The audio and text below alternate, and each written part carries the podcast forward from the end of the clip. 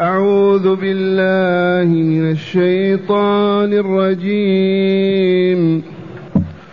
الله الذي خلقكم من ضعف ثم جعل من بعد ضعف قوة ثم جعل من بعد ضعف قوة ثم جعل من بعد قوة ضعفا وشيبة.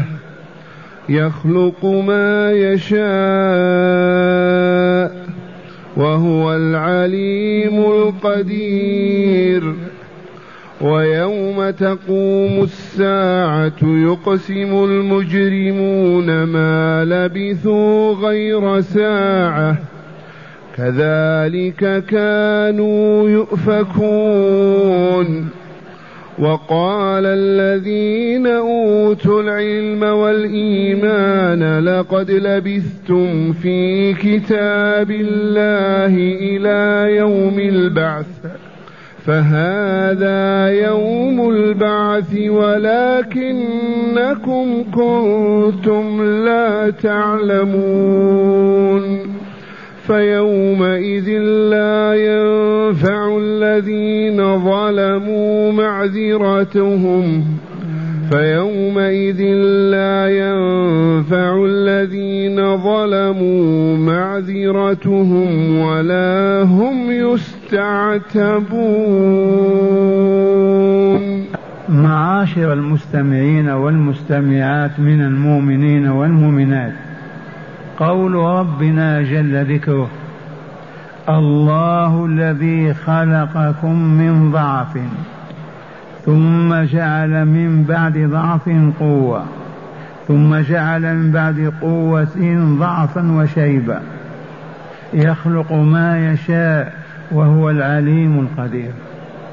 هذا الخبر الإلهي وحده كافي في أن يؤمن الإنسان بربه ويسأل عنه ويتعرف إليه ويسأل عن محاب ومكاره ليفعل المحبوب لله ويتجنب المكروه لله. هذا يكفي مع أدلة آلاف وبراهين ساطعة كالشمس تدل على أنه لا إله إلا الله وأن محمدا رسول الله وأن البعث الآخر حق. ولكن نسبة المؤمنين إلى الكافرين وليس واحد في الألف. ولا حول ولا قوة إلا بالله. الله هل غير الله فعل هذا الفعل؟ فالذي فعل هذا الفعل هو الذي يستحق أن يعبد وأن يطاع وأن يحب. هو الذي ينبغي أن نذكره ولا ننساه ونشكره ولا نكفره. الله جل جلاله وعظم سلطانه من هو؟ الذي خلقكم. أسألكم أنا أيها المستمعون من خلقكم؟ الجبال التلال البحار كواكب السماء الشمس والقمر. من؟ فإن قلت أبي نقول وأبوك ما خلقه. والأب ما يخلق ولا الأم تخلق. إذا آمنا بالله. خلقكم من ضعف. قطرة المني أي شيء أضعف منها وأحقر. ثم تتكون مضغة ثم تصبح جسدا ثم يخرج من بطن أمه. كذا سناء وهو من أضعف ما يكون. ضعف كامل. من كونه نطفة إلى أن يبلغ السابعة أو الثامنة من عمره. أو العاشرة. ثم جعل من بعد ضعف قوة الشبيبة وهي قوية والشاب قوي في فعله وقوله. من قواه؟ من وهبه شبابه؟ من أعطاه قدرته؟ لم يبق إلا الله الله الله. إذا لا إله إلا الله لا إله إلا الله. ثم جعل من بعد ضعف قوة ثم جعل من بعد قوة ضعفا وشيبا. إذا تجاوز الأربعين تجاوز الشبيبة دخل في الكبر والسن وهكذا حتى يصبح ضعيفا ثم يصبح هارما. لا يعرف ما يقول ولا ما يفعل. من فعل بالبشرية هذا؟ لما ما يسألون عنه هل جاءكم يهودي أو نصراني سألكم ما يسألون. كذلك كان المشركون والكافرون بين يدي رسول الله صلى الله عليه وسلم في هذه الديار كانوا لا يسألون ولا يعرفون. يخلق ما يشاء خلقه في العوالم كلها. إذا شاء تعالى أن يخلق شيئا والله لا يعجزه شيء والله لا يخلقه كما أراد. إذا أراد أن يخلق شيئا يوجده من العدم أوجده لأن قدرته لا حد لها لا يعجزه شيء. ومن أراد أن ينظر ينظر إلى كوكب الشمس من كوكبه؟ من ملأه نارا؟ من علقه في السماء؟ من جعله تلك المسيرة يسيرها؟ الدهر كله من فعل هذا صاحب هذا. الواجب إذا ذكرناه نخر على الأرض صاعقين. نستحي أن نذكره لجلاله وكماله. هذا المفروض. يخلق ما يشاء وهو العليم القدير. صفتان جليلتان عظيمتان. العليم بكل شيء من الذرة إلى المجرة في الكون كله. ما وجد وما لم يوجد بعد. عليم قدير على إيجاد أي شيء. قدير على أن يميت الناس ويحييهم. كيف لا؟ وقد أوجدهم وخلقهم وما كانوا شيئا. ثم أماتهم رغم أنوفهم ولم يبق يبقي واحدا حيا. يعجز هذا أن يعيدهم مرة ثانية؟ أعوذ بالله. كيف يكذبون بالدار الآخرة؟ كيف ينكرون البعث والجزاء؟ وهم يشاهدون ما كنت موجود أنت من أوجدك؟ قادر على أن يوجدك. مرة ثانية ليس أوجدك فقط من أماتك؟ لو اجتمعت الدنيا كلها على أن لا تموت ما إلا وتموت. من أماتك؟ فهذا الذي أوجدك وأماتك يعجز عن إعادة حياتك؟ أين العقول؟ مستحيل أن يكون هذا صعبا أو فلهذا ختم هذا بقول وهو العليم بخلقه القدير على ما يشاء. ومن ذلك إعادة الناس بعدما يفنون ويموتون ويتمزقون ويصبحون رفاة وترابا والله ليعيدنا كما كنا.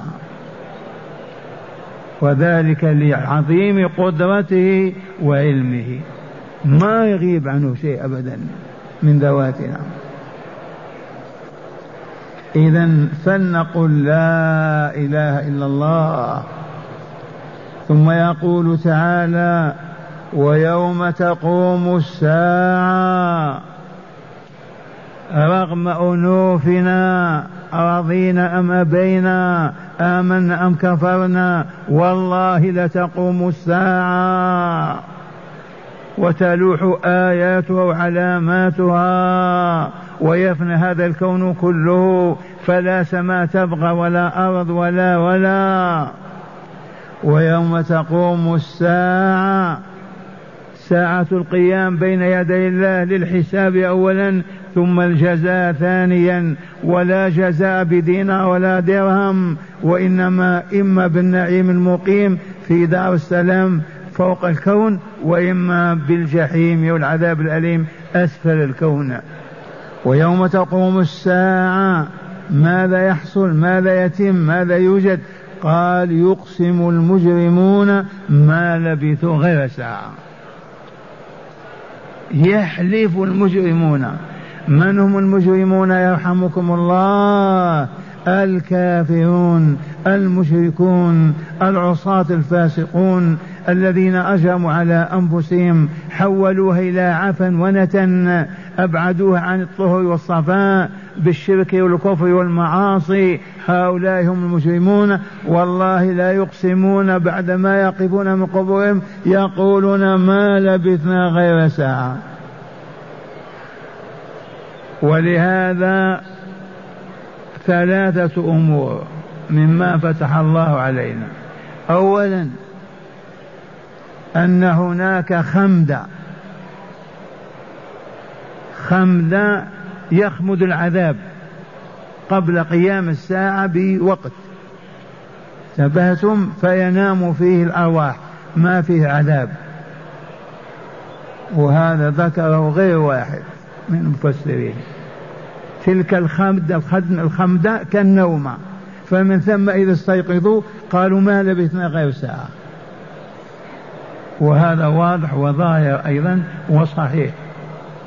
توجد خمدة تعرفون الخمدة؟ خمد الشيء هدأ همد.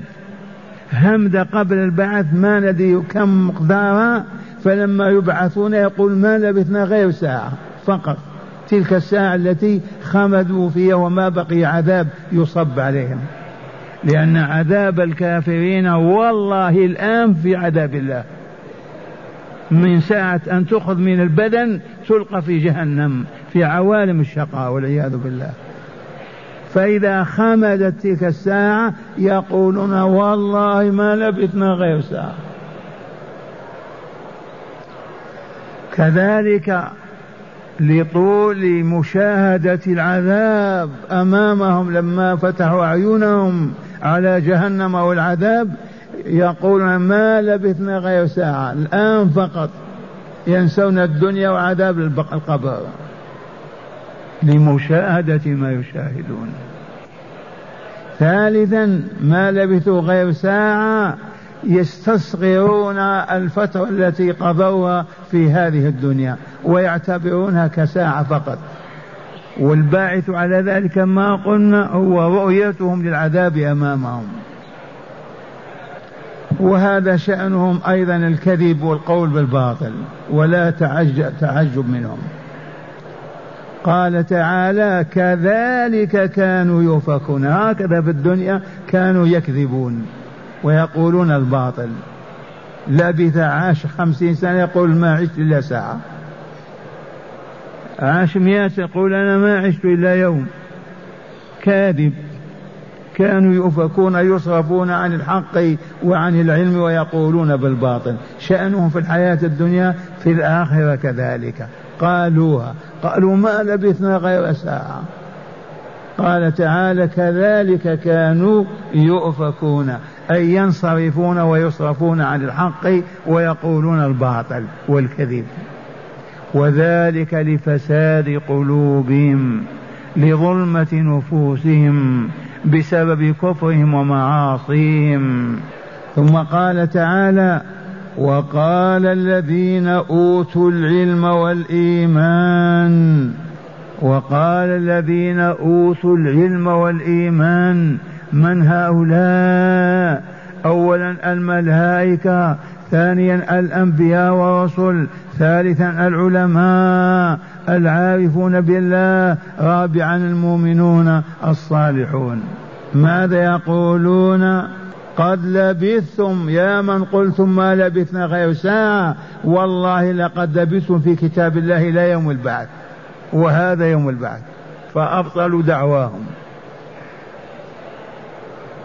لقد لبثتم في كتاب الله في كتاب المقادير الذي قدرها الله لبثتم إلى يوم البعث.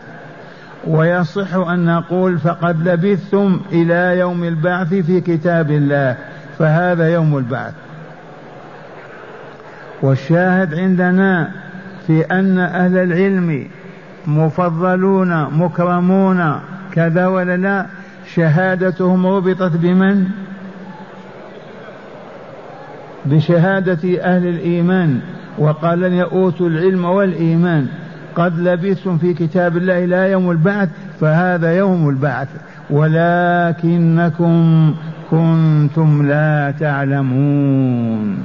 وهنا يجب أن نعرف أن الجهل بقاؤه فينا حرام. والله العظيم لا يحل لمؤمن ولا مؤمن أن يعيش جاهلا. لا بد من العلم.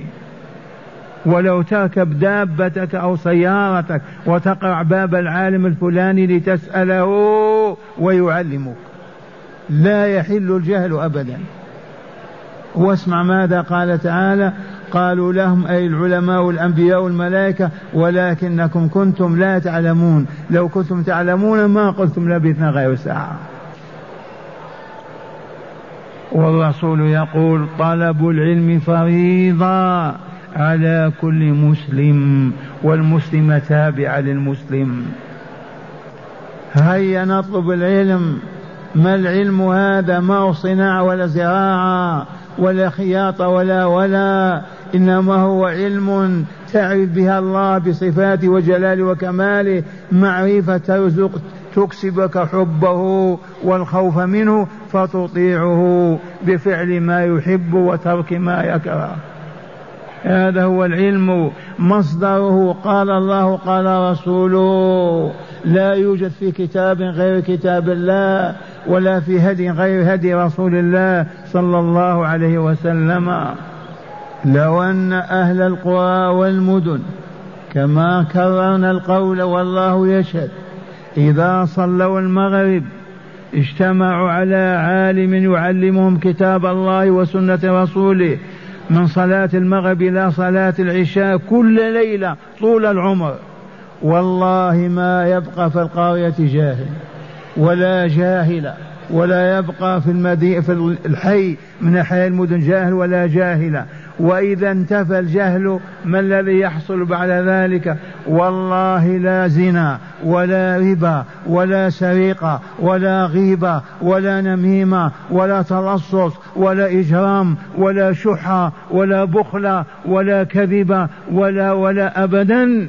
في سنة الله. أما قال تعالى وقوله الحق إنما يخشى الله من عباد من؟ العلماء. ولكن إعراض كامل حتى في عصر التقدم وأيام الطائرات والسيارات. ما يجتمعون على كتاب الله ولا هدي رسوله صلى الله عليه وسلم. وحتى طلاب العلم وشبيبة المسلمين تائهة في طلبها العلم أكثرهم ولا واحد في المئة يطلبه من أجل أن يحب الله ويحب ما يحب من أجل أن يفعل المحبوب ويترك المكروه ولا يخطر ببال هذا أبدا. همه الوظيفة نتعلم لنتوظف فقط ولا واحد في المئة. لعلي واهن والله إني لأعلم بما أقول. والوالد ياخذ ولد يقول تعلم تعلم تعلم هكذا لتكون كذا وكذا. لا يقول تعلم لتعرف ربك لتوحده لتصلي وتصوم. ويشاهد لا يصوم ولا يصلي ويسكت. ولكنكم كنتم لا تعلمون. أيام كنتم في الدنيا كنتم جهلا. أصحاب ظلمة القلوب والنفوس. فلهذا ضللتم حتى اليوم جهلتم هذا الجهل وقلتم ما لبثنا غير ساعة. وقال الذين أوتوا العلم والإيمان أبشروا يا علماء ويا أهل الإيمان.